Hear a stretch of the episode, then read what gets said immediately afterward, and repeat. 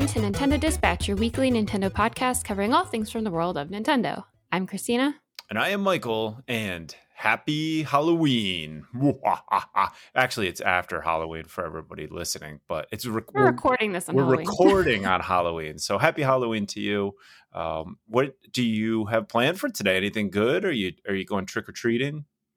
Uh no, I will not be trick or treating. Yeah. I wish I could, but I don't think anybody will actually give me candy. You never but know. I don't know. I feel like I, I could pass for a high school student, I think. I don't know about that, but you could. You Depending could, on the costume. You could definitely still trick or treat. I mean, I, I don't think you have to, you know, you could just wear a mask. You don't have to, like, they wouldn't know. I forgot my Bioshock mask. I didn't bring it. Yeah. See, if you had your Bioshock, Bioshock My sister has mask, an extra one. Nobody would even know that you're not Bioshock. Bioshock. nobody would even know Um, that you're not, you know, you're too old to be trick or treating. Yeah, I mean, I I don't know. I feel like it was a lot more fun when I had a big group of friends and we would go. Otherwise, it'll be just me going house to house all by myself trick or treating. Yeah, that's sad. yeah, very sad. But I think it's gonna be mostly just watching scary movies. Might take the dog over to the state park because there's like Mhm. a beach over there and see if he wants to run around in the sand. Um, other than that, just I think my nephew's coming by. He's gonna Nice. trick or treat at the door. He's probably gonna be our only trick or treater. Mm. My parents live on a street that is. I'm at my parents right now. My parents live on a street which is it isn't part of a big neighborhood. There's like two busy roads, and they're in the middle of the country, and it's like I don't know, just a single street by itself, and it's Yeah. all older families that are retired. There's maybe one family with kids, but they probably go like and drive somewhere to go trick or treating. Nobody trick or treats here. Yeah, it's not a trick or treating neighborhood. I get a No. ton of trick or treaters, so I'm. I'm you live in like a, a elementary school neighborhood, so perfect. Yeah, it's just a little neighborhood. Yeah. So I definitely get a lot of trick or treaters. So I'm excited. Every year I enjoy, you know, all the all the kids that come through and all that fun stuff. So I have a few things I need to do today and then hopefully be ready in time for the the craziness. Because it's Sunday, I'm expecting them to be out and about maybe earlier. I don't really know. You never really know. Probably. I'm sure I will see some come through way too early. You know what I mean? Where it's like, come on, Yeah. it's eleven o'clock. Like four o'clock. Yeah. Like, what are you doing trick or treating right now? But um, that's happened to me in the past where I just was not prepared. But I, I I'm prepared right now, so I, I I don't have to give out cans of soup um, to the kids that are too early. I have my candy. I'm ready to go. I can just picture you giving them like spaghettios, like, ooh, they're scary. They're O's. my first my very first time here i had no idea and i had to, i had nothing. I, I was like I, you know i never had trick-or-treaters I, I i didn't know anything about it. You were unprepared. yeah i was just kind of like oh well what could happen i'll get maybe one kid come by or something like that. I, and there was armies of people and i just was like oh my goodness i don't have i had i gave out canned fruit. I didn't have anything at first. Was that when you were renovating your house too? yeah yeah it was it was like when i first moved in i Here, just have a nail. it was like it was like fruit you know fruit uh like i don't know fruit cups and stuff like that Yeah. that i was giving people until i ran to cvs and grabbed some actual bags of candy and it was all like the junky candy because that's all that was left but Yeah. uh, it was at least candy so yeah the, i learned from then and then and then the following years i gave uh, too much candy it was like you know $150 worth of candy and it was gone in an hour. oh my gosh. so now i've i've so much money. I've I've figured out like the way to do it. So now I like uh Mm-hmm. Like buy bags of candy and then I put them in little bags so everybody gets like just the same The amount same amount. and I can Mhm. do like 150 bags. And then that's it. That's all that's one side. After that, the light turns off. Yep, That's it. Go off. I still get people knocking and it's like, dude, you know the rules. If the lights are off, you don't come to the house. But yeah. That doesn't They stop don't people. listen. They still nope. come. They still. So, and then it's awkward think- because they can just see me watching TV, and I'm just like pretending they're not there, and then it just gets That's the scariest part of Halloween. well, I should sit When there. you know they're home and they won't give you candy. Oh, you Just sit should. there in a mask watching TV. just sit there, no lights on, just a television going, and me sitting on my couch with a mask on. That'd be funny. That would be funny. All right. Well, we got we got Halloween stuff to get to, so let's get to the news so that we can go eat candy. I'm actually making caramel apples as soon oh, as my oh, family my gets home. Stars. So I'm excited that sounds wonderful. about that. Yes. So our first story today, I'm not sure if it's I'm not really sure what it means, but it's definitely something to keep an eye on. On Friday, Nintendo confirmed in a statement to The Verge that they're closing their Redwood City, California, and Toronto, Canada offices. Both of them deal with sales, but the Redwood City location specifically deals with more marketing, um, and it's dedicated to merchandising retail stores all across the country. Now, there are more than 100 employees being displaced. A lot of them are going to be moving to the Redmond, Washington, and Vancouver offices. So that's, I guess, a good sign. They're not just getting fired. Mm. Nintendo did not say why the offices are being closed. And then in addition to this, Nick Chavez, which is he's the, the sales, marketing, and communications person, is also leaving. Uh, Devon Pritchard, who is the executive vice president of business affairs and publisher relations for Nintendo of America, is going to be taking over sales, marketing, and communications across all of US and Canada. So I'm not really like like I said, I'm not sure what this means, but it's going to be interesting to see if any marketing or um, retail strategies change. Mm-hmm. So we'll keep an eye on it, but just some interesting information. Yeah, definitely. Definitely something to keep an eye on. And another thing Mm-hmm. to keep an eye on is a recent development that involves GoldenEye, one of everybody's, I think, favorite shooters from uh, the old N64. This apparently, and I didn't know anything about any of this stuff, but apparently this game was uh, banned in Germany. It was on the German BPJM list of media harmful to young persons. And uh, since then, it's been removed. I guess typically games on this list are re reviewed every 25 years, but one of Nintendo's quote European partners requested review prior to the date that it would have came up. Now, this request is not typically free or cheap. So people are now instantly speculating that this means something. This has got to mean something. And maybe Nintendo has big plans for GoldenEye, especially that we have NSO Plus out there in the world now. So, are we Mhm. going to be seeing GoldenEye? I mean, a lot of people know that there's huge licensing licensing issues causing Rare and all like all the people involved with GoldenEye that caused this game from being re-released and uh, there was there was like a remaster that got shut down and all kinds of stuff like that. So, what does this mean? Are we going to see GoldenEye on NSO Plus? And if we do, would that change things for maybe you or myself uh, regarding our subscription to NSO Plus? I mean, I think GoldenEye was a huge, huge game for the N64, if not one of the biggest games for the N64. I have Mhm. many, many, many fond memories of playing GoldenEye. It was uh, I, probably my favorite game, one of my favorite games from that generation, and I have just so many like evenings and weekends that I would go to my buddy Mike's and play, and I mean to to the point where our eyes were dry because we were just you know staring at this screen and and our faces hurt from laughing so hard. So I have so many fond memories of GoldenEye. Uh, so the, the the fact that this potentially is coming out on NSO, uh, I was thinking like, does that change things for me? And I, I don't I don't think it does. To be honest with you, I don't think Nah.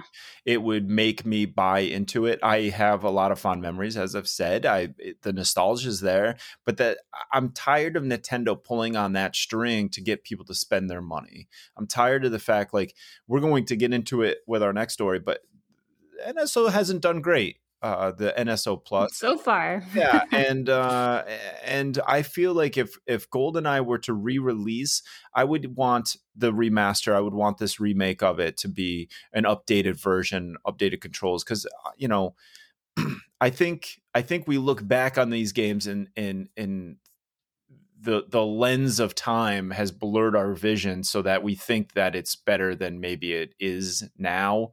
You know, in the moment it was amazing. I think for some games, that's definitely true. Yeah, well, I mean, Yeah.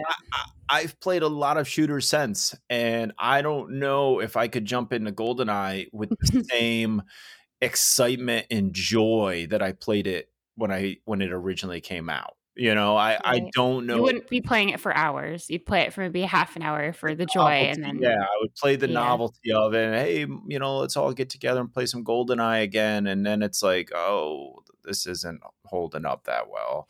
Um, yeah, let's go play something else. yeah, so I don't know. I, I, I mean, I, I'm This could mean nothing at all, but we mm. will see. I personally would would rather GoldenEye come out as a remaster, not I agree. not changing the game, but just updating it, better graphics, you know, uh, better frame rate, all that kind of stuff, better controls, more modern controls. Uh, but I don't know. We'll see. I think I think a lot of people will disagree with me, and they will be all for NSO Plus now if this re-releases. But uh, yeah, for me, it won't change things. But I am excited to see that there's some movement with the GoldenEye game. I'm I'm starting to wonder, and I'll just use this as a segue to get into our next story. Um, but it kind of seems like NSO Plus is Nintendo's backwards way of avoiding having to do remasters because essentially what they're doing is taking the game, the actual like game from Nintendo 64 and just copying and pasting it into a format that'll work on Switch. They're not really changing anything. Um, and I have some evidence of that. So as soon as it did launch, a lot of players were noticing tons of issues. Uh, for example, there's speedrunner uh, ZFG1 on Twitter uh, compared a bunch of screenshots from the Water Temple section of Ocarina of Time, and they compared the the original Nintendo 64 version, the Wii U Virtual Console version, and the most recent Nintendo uh, Switch Online version. The fog, draw distances, and water textures are all way worse on the Switch version, mm. which is really bad because there's uh, quite a few years between these consoles. Others note that the game had a lot of difficulty running around uh, Kakariko Village uh, causing the game to eventually crash. And there have also been reports of input lag from wired controllers, which it's a wired controller. There should not be any lag at all. Um, but it takes several frames for Link to do something very simple like swinging his sword, mm. which is bad. Yeah.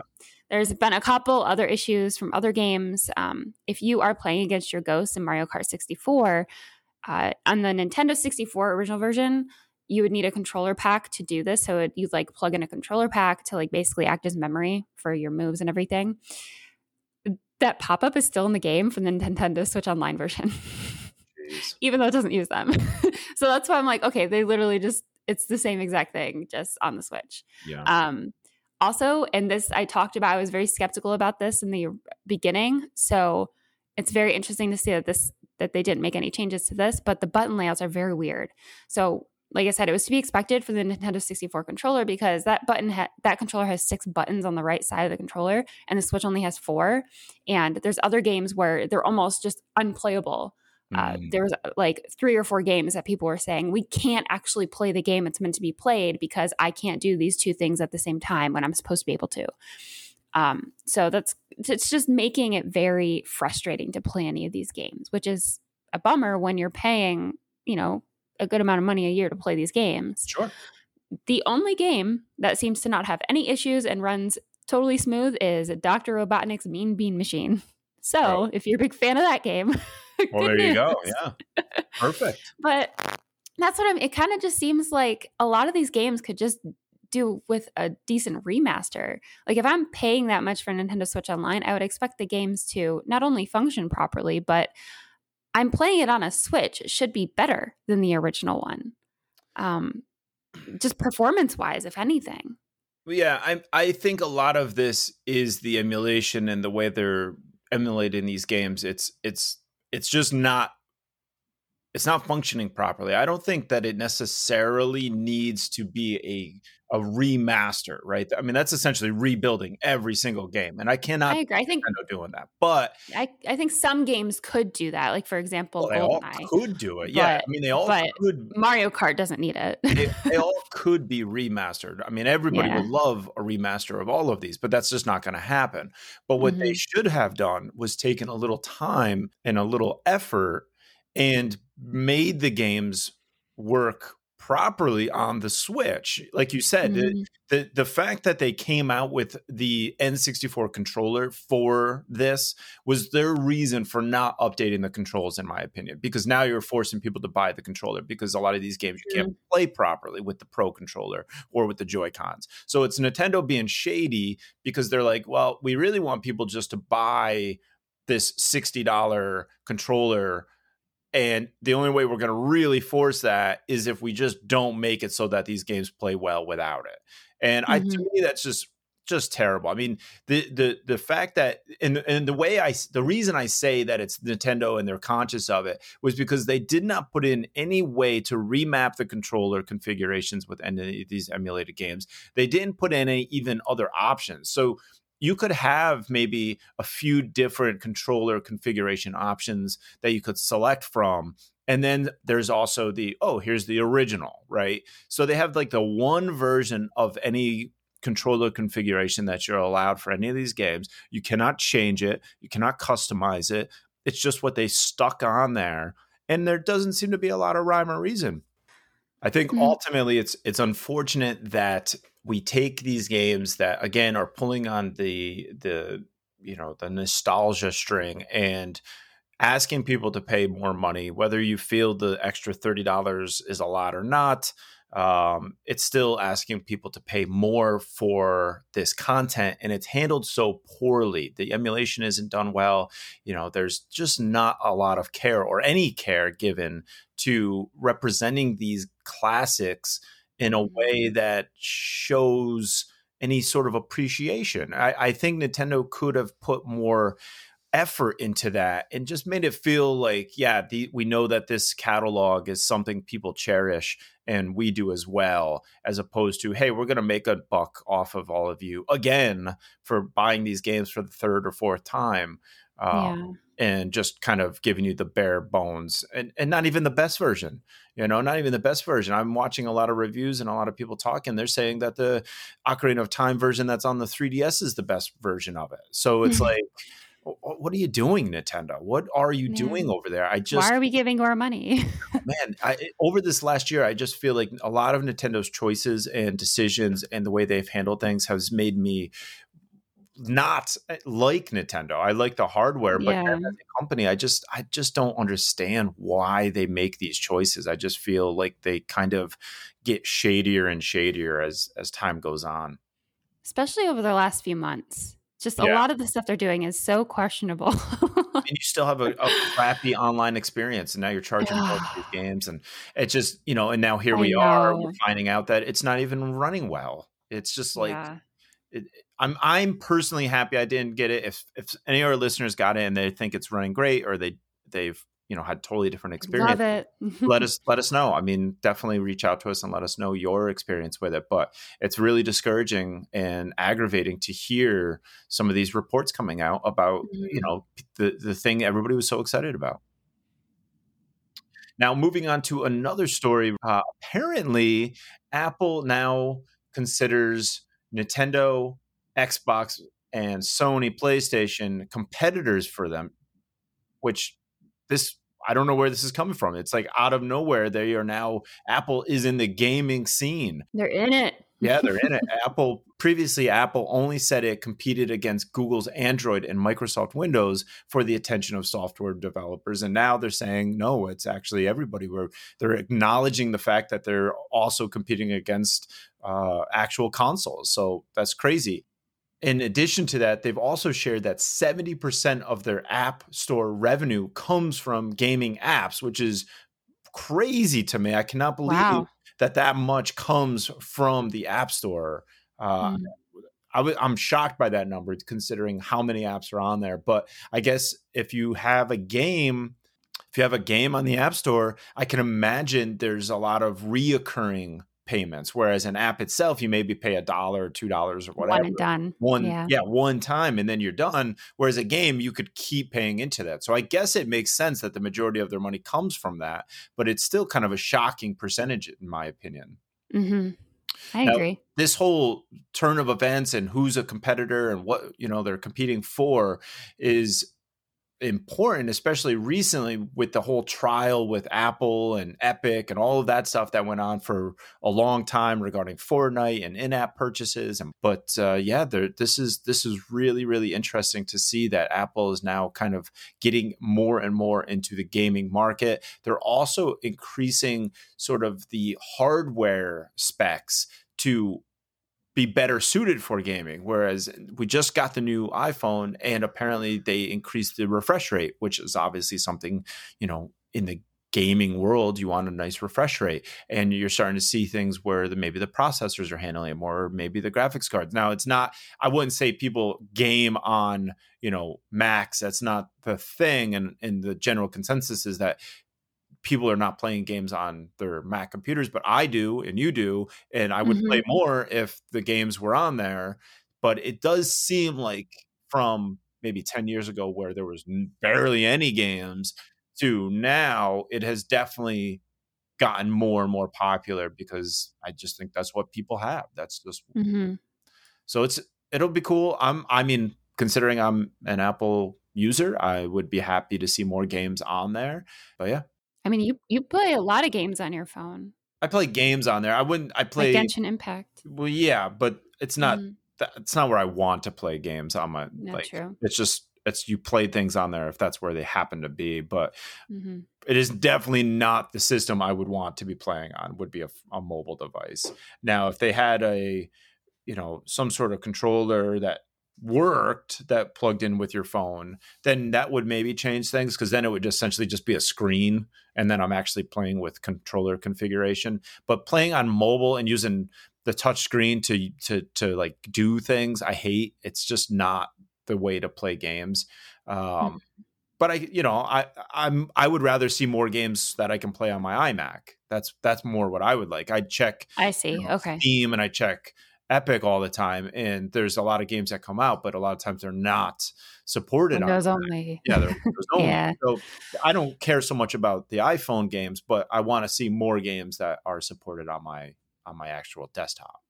Yeah, I agree. That would be nice, especially because you know if we ever in the future wanted to stream other games and not always have to play them on our Switch, it's nice to have options. Mm-hmm. And I personally like my first introduction into the gaming world was PC games. So it took me a while to get used to con- controls on, con- on like game consoles and stuff like that. So, and I think I still am. If anybody watches my playthroughs, mm. they're like, "What is this girl?" I'm pretty rusty. mm-hmm. But no, it would be nice to to have them on on our Macs better. Yeah, no, absolutely. Yeah. I, I mean, personally, I still play PC games, but I'll have to I have to boot up my computer in the Windows side. So I use Boot Camp mm-hmm. and I mm-hmm. boot it up on the Windows side, which is yeah. fine. But if I didn't have to keep switching the operating system every time I want to play something, I would prefer that. I mean, that would be nice. A little easier. yeah. Yeah. Well, moving on to our next story, it has been confirmed that there is going to be no more paid DLC for Animal Crossing New Horizons. Um, we already talked about how the November 5th uh, update is going to be the last major free update for the game, but it's now confirmed n- they don't want our money anymore, I guess, which I'm confused about. Yeah, I because people are excited. This. It kind of seems like they're dialing back just support altogether. It kind of seems like based on everything that's been announced over the last month, it seems like they're just trying to finish the game. Like they give us this crazy big update. They're like, here's the big update. This is the last way we're going to make all of our money from you. And then we're done. Like, yeah, we'll still probably get small little updates for holidays and stuff throughout the year. So that's like the mi- most minor bit of support we can get. But essentially, this is it. The game's done. Like, mm-hmm. it's over after this. So I guess make this last little chunk of all this fun new stuff last as long as it can. yeah, I don't know. I you yeah, know when we were first when we first got the thing, everybody said, "I can't believe we're getting any more. We're not getting any more updates." But it yeah, it was the the the way they the way they spoke about it was that you know it was the last free update, and it was like, oh, yeah. oh, well, that means we'll get like, more. Why would you DLC. say that otherwise? You know Yeah. but now it's looking like that is it. There, there's no more updates and i just don't understand maybe updates in the sense of making sure the game still functions but i don't understand why you would leave all that money on the table. There's people that would absolutely continue to pay for expansions on this game. There's no reason to not continue supporting this game I don't get Nintendo in this case. Once again, they're making such a stupid decision. Now, some people are saying that it's the same team that's working on Splatoon 3, so perhaps they they don't have the resources to be able to work on Animal Crossing and So Splatoon hire more people. But I, Make enough money. I can't imagine that is true. That there's like, oh, we only have a finite number of developers, so we've got to just switch gears and only can do one game at a time. I mean, clearly Splatoon 3 has been working, has has made progress without yeah. this Animal Crossing team. I I don't understand what Nintendo's doing. I don't understand why you would essentially stop working on a game that you could probably come out with one or two more paid DLCs that expand on the game and you know people would probably gladly pay for that. I think people are still hungry for that Animal Crossing experience. I'm I'm happy about what we're getting. I'm excited for what we're getting, but after hearing this news, it's almost like discouraged me from even caring about this expansion because it's kind of just like, wow, you just really, you know, I was so excited to see everything that's coming out, and then it's kind of like, oh yeah, well that's it though. So you know, enjoy it. We're we're done supporting mm-hmm. it. And Yeah. Nintendo just kind of feels like jerks sometimes. They really do, and it just discourages me from supporting Nintendo a lot of the time because I just feel like they're so out of touch. I felt the same way. I was like, well, that kind of takes the wind out of your sails. Yeah, Like they yeah, just announced definitely. this crazy awesome update. Everybody's so excited. And they're like, guess what? That's it. Yeah, everybody's all excited. They're all hyped up for it. They just put a nail in the coffin. Took a giant dump on everybody's excitement. It's like, are you kidding me, Nintendo? Honestly, can you just let us at least enjoy it? And like, That's what Nintendo does. but it's just, just don't say anything. It's just it makes people so much less excited about the game. Yeah, I don't, I don't understand it. I don't Yeah. understand how this gets Come on, Nintendo. why this is tied into NSO Plus. I don't understand, you know, where's the I, I just don't understand Nintendo's decisions on on a lot of this. So I don't know. I guess we'll see. I guess that's it. So enjoy what we're getting because apparently Yeah. that's that's it. Womp womp. Now, something that did happen that was actually good over the last uh, week was that we got Metroid Dread now as a demo on the eShop. So if you have not played Metroid Dread and you've been on the fence about Metroid Dread, which I don't understand why you would be because it's amazing, uh, you now have a chance to go into the eShop and download the demo and just get a feel for it yourself, which I think is great. I think everybody should have at least a chance to play the demo. I mean, I, I understand if maybe Dread isn't the type of game that you like, but if you are somebody that was a Metroid fan or you do like that type of game, you should 100% be playing Dread because it is wonderful. It is difficult. It is so challenging and it is beautiful. And you should be playing Metroid Dread. It's also been a joy to watch. Yeah, I mean it's just so ex- it's a it's just such a great game. I'm really really enjoying my time. I streamed it a little bit the other day and just got to another area where the story kind of uh, unfolded a little bit more, and it's just like man, this is so fun. I'm just really having a lot of fun with it, and uh, I'm I'm happy to see maybe others will will be at least get to to try it because I do think demos work. Demos help to sell games, so I'm excited. I agree. Yeah, and it's been kind of a thing that they've been doing. That's one thing they've been doing right this year is there have been so many more demos for big IPs as opposed to just demo games, which I really like seeing. Yeah, yeah, it makes a difference. That's been cool. Another thing that I'm also very excited for is you know that that game I talk about, or I, I'm pretty sure it was on my predictions for this year, or my wants It's always your hopes hope, for this yeah. year. Always um, that we would get Tomb Raider on the Switch, just any Tomb Raider game. I don't. It doesn't have to be anything crazy. It could be an older one. Could be whatever. Um, well, guess what? It's happening. We're getting it in 2022, and I'm so excited. Um, so two Tomb Raider titles, two are making its way to the Switch finally. Uh, Lara Croft and the Guardian of Light and Lara Croft and the Temple of Osiris. Both are arcade-inspired action adventure games that include the classic Tomb Raider exploration, discovery, platforming, all that fun puzzle-solving stuff, Mhm. along with multiplayer progression and fast-paced combat. I love it all. So Nice. um, the games are being developed by Crystal Dynamics, which is responsible for the recent reboot of Marvel's Avengers. And the Switch ports are actually being done by Feral Interactive, which they're responsible for Alien Isolation, uh, bringing that to Switch and porting that, which got great reviews. Mhm. Um, so while these games aren't necessarily main story, like the main IP games, uh, it's still Tomb Raider and it's still going to be on the Switch, and I'm very happy.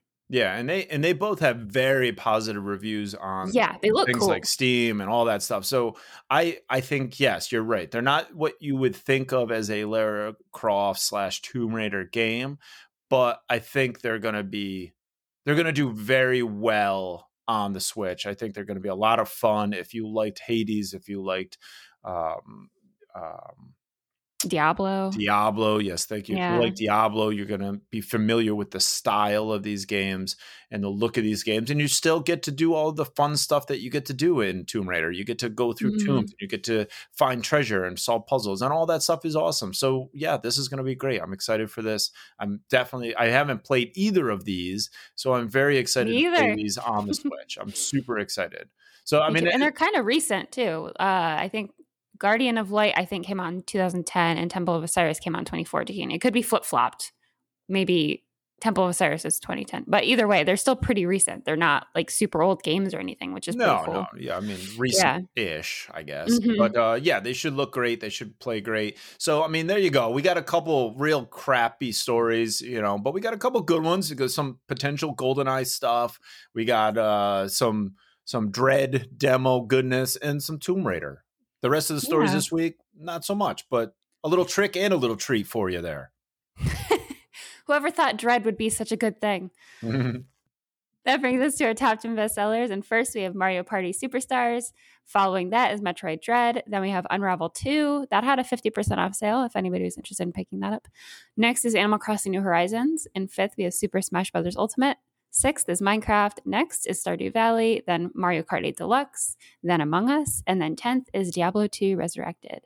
And then we have one new game in the top 30, which is in 15th. We have Skul the Hero Slayer. That was in the Nintendo Direct, and people seem pretty excited about that one. So, congrats. Yeah, sweet. Yeah. And that gets us to new releases we're into this week. And we actually have quite a few checks between the two of us. Surprisingly. So, yeah. Kick us off with the very first one. So, the first game is called The Suicide of Rachel Foster. It's normally $20. It's on sale for $16 right now. Um, you join uh, this girl named Nicole as she visits her family's old decaying hotel that she grew up in. But her and her mother abandon it due to family tragedy and deceit. Uh, it's a pretty interesting story. I will say, I did watch somebody play this. I watched Gab Smolders play this months and months ago uh, very interesting. I got really sucked into it. Um, so essentially, Nicole, while visiting this hotel, gets stuck there due to a blizzard. She can't leave and is forced to unfold the memories of her childhood and solve a murder mystery in the process. So it's a Mhm. story of love and death where melancholy and nostalgia melt into a thrilling ghost tale.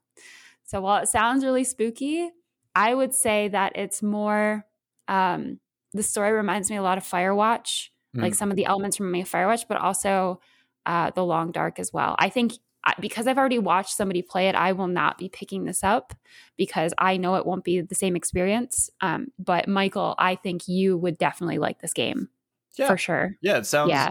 I saw that. Watch the trailer. I thought it looked interesting. I Yeah. like The Shining. It seems very similar to The Mm-hmm. Shining in in the way you know the the setting of it.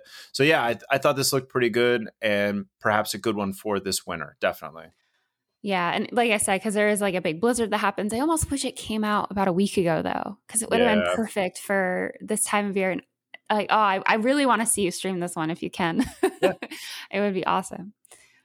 Uh, the next one that I have checked is called QB Planets. I think it's supposed to be like Cube Planets um, for seven dollars on November first. Um, it's a isometric cube planet puzzle game that takes place in space. And that's pretty much it. You just solve these puzzles on a Nice. cube. It just it looks yeah, just a simple puzzle game. Uh, but for seven dollars, it seems like it's well made. Yeah. I also have something checked coming out November first, and it's The Legend of Tian Ding. I believe that's how it's pronounced. This is a twenty dollar game coming out. It's on sale for seventeen ninety nine. Uh, this legend is a side scrolling action game about Liao Tian Ding, the legendary Taiwanese folk hero. Apparently, you play as Liao, who is a vigilante uh, of Taipei City and wanted by the colonial Japanese authorities. You rob the rich, you feed the poor, and you fight justice in the streets of early 20th century Taipei as Taiwan's legendary outlaw. So it's basically a, a, Robin Hood story, essentially. That was what the whole legend cool. of, of, this hero is. I thought this looked really, really good when I watched the trailer for it. I thought it was pretty much it was beautiful. You're going to explore Taipei um, as as it looked in the early 1900s, and it's all done in the style of retro t- traditional Chinese manhua style. So, uh, really, really beautiful, sort of comic book style artwork. I I thought it was gorgeous, and uh, if you like, you know, I'm betting on this sort of 2D Metroid vibe, and this fight fight style and kind of action style is very similar to that, just in a different aesthetic. But uh, it's something worth checking out. I'm not familiar with the story at all, but I thought it looked really, really good. So I had to give that a check. The next one I checked is coming out November 2nd. It's called Unpacking for $20.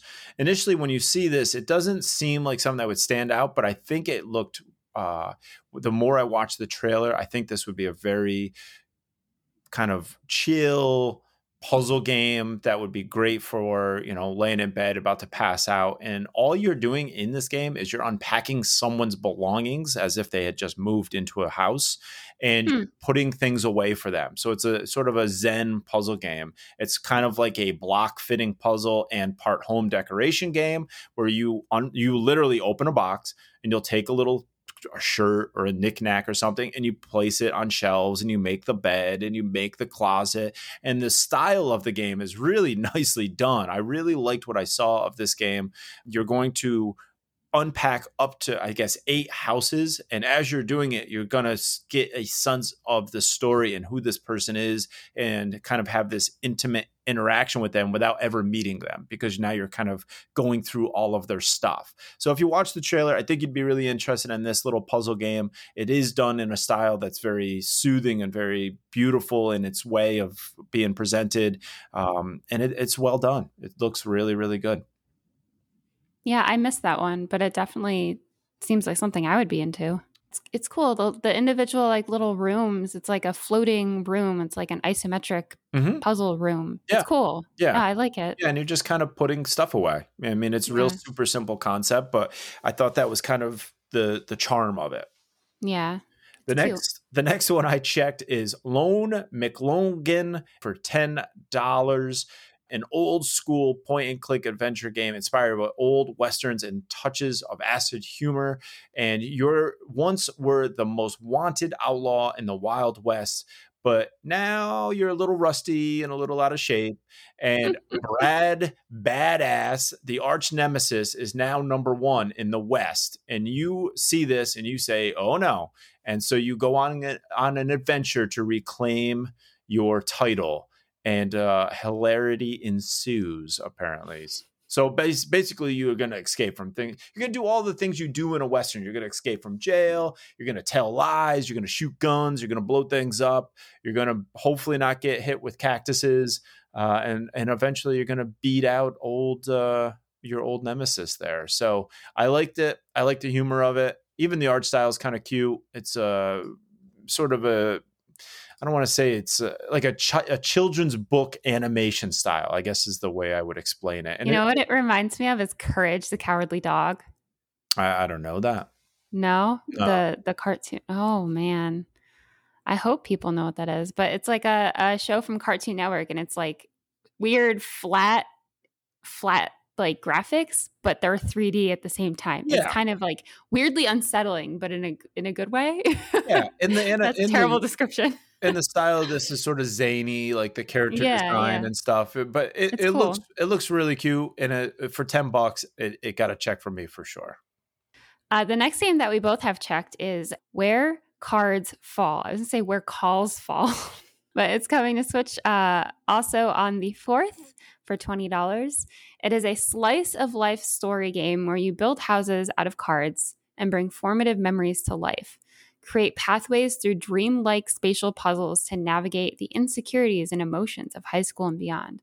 So I wasn't totally into the idea of revisiting high school, but the game looks very cool and it's yeah. and it's interesting. You're like your character is walking through these scenes and there's cards falling from the sky building these buildings and and kind of showing you where to go next and it seems really interesting that's the part that pulled me in is it looks beautiful yeah, no, I agree. I, I gave this a check because I thought it looked really beautiful. I like the atmosphere of the game. I don't really care so much for the narrative that they're trying to create for um, for it. I don't know. The last thing I want to do is try to navigate insecurities all over again. I just I don't. I mean, all that stuff I don't really ever I just don't really care for any of that kind of crap. But yeah. uh, I thought aesthetically it looked really interesting. I love the story, the song they used in the trailer. So between those two things, mm-hmm. I was mm-hmm. told on. I was like, yeah, I'll give this a check and see if it goes on sale. I'll pick that one up for sure. And then the last one we both have checked is called Encodya, coming out on the 5th for $30.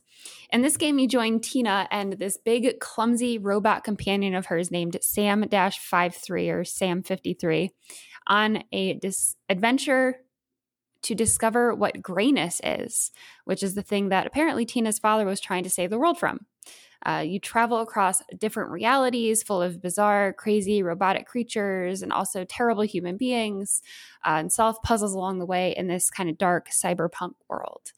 I'm super into cyberpunk stuff. So when I saw this, it's like, this looks cool. But the robot companion, it kind of reminds me of the Iron Giant slit, um, combined with Big Hero 5. Mm-hmm. Yeah. Okay, it, I can it, see that. It's kind of the vibe I get from that. But yeah, it looks cute. Mm-hmm. Yeah, absolutely.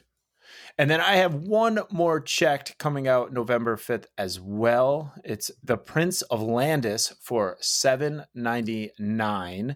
Now, this is I, w- I want to say it's another 2D story based game and you're going to play as a small town boy who learns how to stand up from himself from an unusual source. The setting hmm. is somewhere in the 1980s. They don't give a specific, but you play as Evan and you have to survive a bleak life in the snowy backwater of Landis, Oregon. And uh, I, I, thought it looked really cool. I like the setting of it. I like the look of this a lot. Uh, you're going to be sort of playing along as this character, learning to stand up for yourself. And I love the 2D exploration in this setting. It just kind of feels nostalgic and interesting that you're kind of here and it's snowy and you're walking around and people are talking about fishing. And I, I don't mm-hmm. know, it just felt cozy, but weird at the same time because of because of this the the thing that happens in this game but it has sort of that nostalgic cozy feeling and it felt like a game from that time period, the the, the type and uh, the way they handled it. So I gave this a check. I want to keep an eye on this one and see what it does for eight dollars. Why not? So that gets us to everybody's favorite segment in the show. What we're playing, Christina. What are you playing? I have been playing the usual. So I streamed Observer. That game is kind of bonkers. Uh, there were like body parts and refrigerators and there was like pig skin on a wall and there's like a black market situation where people are buying these things from this person. I, and all of this is taking place in one apartment building which is kind of crazy. Um, but it it's cool. I'm enjoying the story as so weird and creepy as it might be. So you haven't beat it yet? No not yet. I have so when i ended I had to basically go into the brain of the thing that's been trying to chase me and kill me this whole time. Oh. And so I stopped because I was not ready for that. and instead, I ended up switching over and during the stream and playing some Animal Crossing. Oh, that's a nice something mix. completely different. Yeah, there we go. So I showed off all like my Halloween decorations and stuff like that. And mm. that was mm. nice. I haven't hopped back in Animal Crossing since then, but it's yeah. nice to pop in and just check on stuff once in a while. Yeah, definitely. Um, and then on top of that, just more fitness boxing too. Oh, okay. okay. Getting some fitness boxing in. Yeah, nice. yeah. How about you? Uh, I am playing Fire Emblem, making some good progress in that lately. I've finally after I don't even know how many hours, 50 hours or so of this game, I'm finally starting to grasp what I'm supposed to be doing with the recruitments and like the class progression and how I'm supposed to try to get my students to be their very best for future uh, of the game. So I it took me I, I don't know if the game just doesn't make there's a lot of different mechanics in this game and I was kind of you you essentially get um like uh, analysis paralysis during this game because you're trying to figure out okay how do I, I i have this one character. Now you can you can recruit like 20 characters for your for your your class your team and you start out with however many, I don't know, 10, let's say. You start out with these students and, and you pick the one, and then it's like, okay, I can take this one student and I can make them do this, this, and this. They have certain skills that they're good at, but you also have skills that you can put time and effort into to make them better at, which will give you mm-hmm. other moves and blah, blah, blah.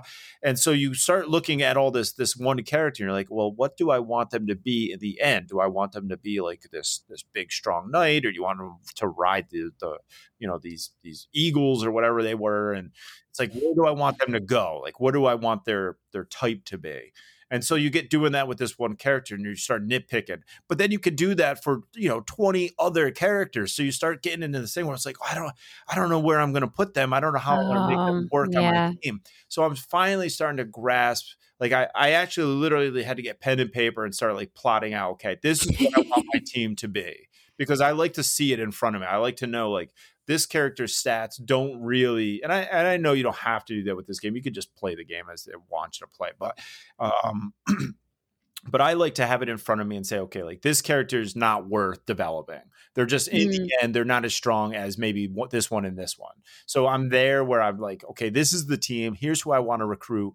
Here's who I want to progress with. You can have, I think, relationships with characters too. So I'm trying to figure out like, what do I get out of being in a relationship with certain characters? And not, it doesn't have to be like a romantic relationship, even though I do think that gets you an added buff as well if you like marry a character but you also can level up just their one-on-one friendship levels. So if you can get them to a certain level you have a better bond and that also opens up other abilities. So i'm trying to figure out like who's worth making better friends with who's worth having on my team who's worth developing further into better characters.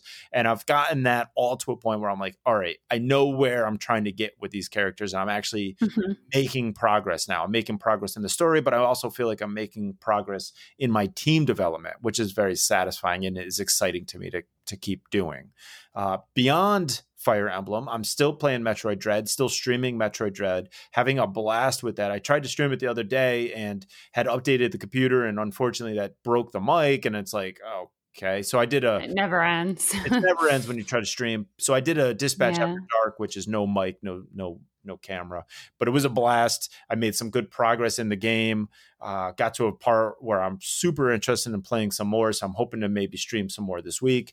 Uh, and then beyond that, I did and downloaded and played a little bit of Voice of Cards the actual game, not the demo, and I'm really enjoying it just like I did during the demo. It's it's just a blast. It it doesn't you're you're not playing what you played in the demo when you start. And that's what I was most Okay, so it was what we were suspecting. Yeah. Yeah, yeah. It starts off sort of similar like almost like the demo, but I was noticing, huh, there's this feels a little weird that I don't remember this part. And then and then the game starts. You like play that part and then the game actually starts and there's okay. significant changes between the demo and this. So it's not like you made progress and then have to redo it. That was just mm-hmm. what it was. It was a demo, kind of like the Resident Evil demos. So very, very well done. I'm still I haven't put a ton of time into it because I don't want to detract from Metroid Dread and the fun I'm having with with that. So once once Metroid Dread's done, this will be my next like short uh, little game to jump into, and I'm I'm excited because I really really enjoy what I've seen of Voice of Cards. I'm I'm a big fan. Mm-hmm. I need to get it. It's I, I, knew it came out last week, but then I was also looking forward to playing Happy Game, and I still didn't even pick that up and play it. And I was hoping to stream it on Friday. This week just kind of went bonkers, and I wasn't able to. But mm, yeah, I, am excited to play Voice of Cards. Yeah, there's a lot of good games out there, and I, and um, I just think it's so well done. I really hope that it gets um, it gets some good attention, and I'm really hoping that potentially we get added content for it as well. I think Voice mm-hmm. of Cards could be a game where maybe you play that in, you know, you're, you're paying for what you get of the main story, but there's no reason it couldn't have other stories that get added on as paid DLC, you know, to mm-hmm. kind of expand on this world and continue these characters and tell other stories. I think that would be a blast. I think that this is a really cool new IP. I like the way it's being told. So uh, yeah, I I don't know. I'm excited for where this goes. I think it's one of those IPs that is feels very fresh and very unique, and that's exciting to me you know, because mm-hmm. just like Metroid Dread is doing for Metroid, which sounds crazy because it's been around forever, but I feel like a lot of people just don't play or don't really think about Metroid sometimes, or Nintendo doesn't even seem to care about Metroid sometimes. I don't think they think about it. yeah, they don't think about Metroid sometimes. Yeah. So it's like Metroid Dread seems to have kind of got people excited for Metroid, and I'm really excited mm-hmm. to see where that goes for the Metroid series. You know, will we finally get a 2D release uh, bundle for all the 2D games on Switch. Mm-hmm. I doubt it'll probably all get added to NSO like we were saying before, but it'll be really exciting to see Nintendo kind of get behind Metroid. It'll be really excited to see this IP sort of do something in the future as well. But until yeah. then, I'm enjoying what we have. And uh, yeah, it's just been a good week of gaming. Mm-hmm. Well, if you want to tell us what you have been playing this week, feel free, shoot us a message. You can go to nintendodispatch.com, hit the contact button, and write us all of the games you are loving. And uh, if there's other things you want to chat about us, you can do that too. We don't mind. You can feel free. Just write us. Say, hey guys, miss you. Miss you guys. Just want to say hi. Hey girl you know, all that good stuff. if, if you want to watch us, you could feel free to do that. You go to twitch.tv forward slash Nintendo Dispatch, where we stream at least once or twice a week. Uh, and there's some older videos on there, I think, that are still that are still playing, and you can catch up a little bit. If you would just like to shoot us a quick message, you know, chat with us on Twitter, you can do that. We're over there at Dispatch Podcast, and we're also on Discord, where I post a bunch of stuff about random things like the switches Switch OLEDs that I found and my our Halloween pumpkins. Yeah, our recent Halloween pumpkin carvings. So yeah, you can you can go over there and just say, "Whoa, that is a that is a crazy pumpkin." I took I took a stab at the Metroid Dread pumpkin that we all saw on Twitter, and I did my own version of it, and I think it came out pretty good, if I do say so myself. pretty happy with it, what I did there. So if you wanted to see that, go to Twitter, go to Discord, and, and you could check those out. We're everywhere. Yeah, we're everywhere. Thank you so much for listening, and this has been your Nintendo Dispatch.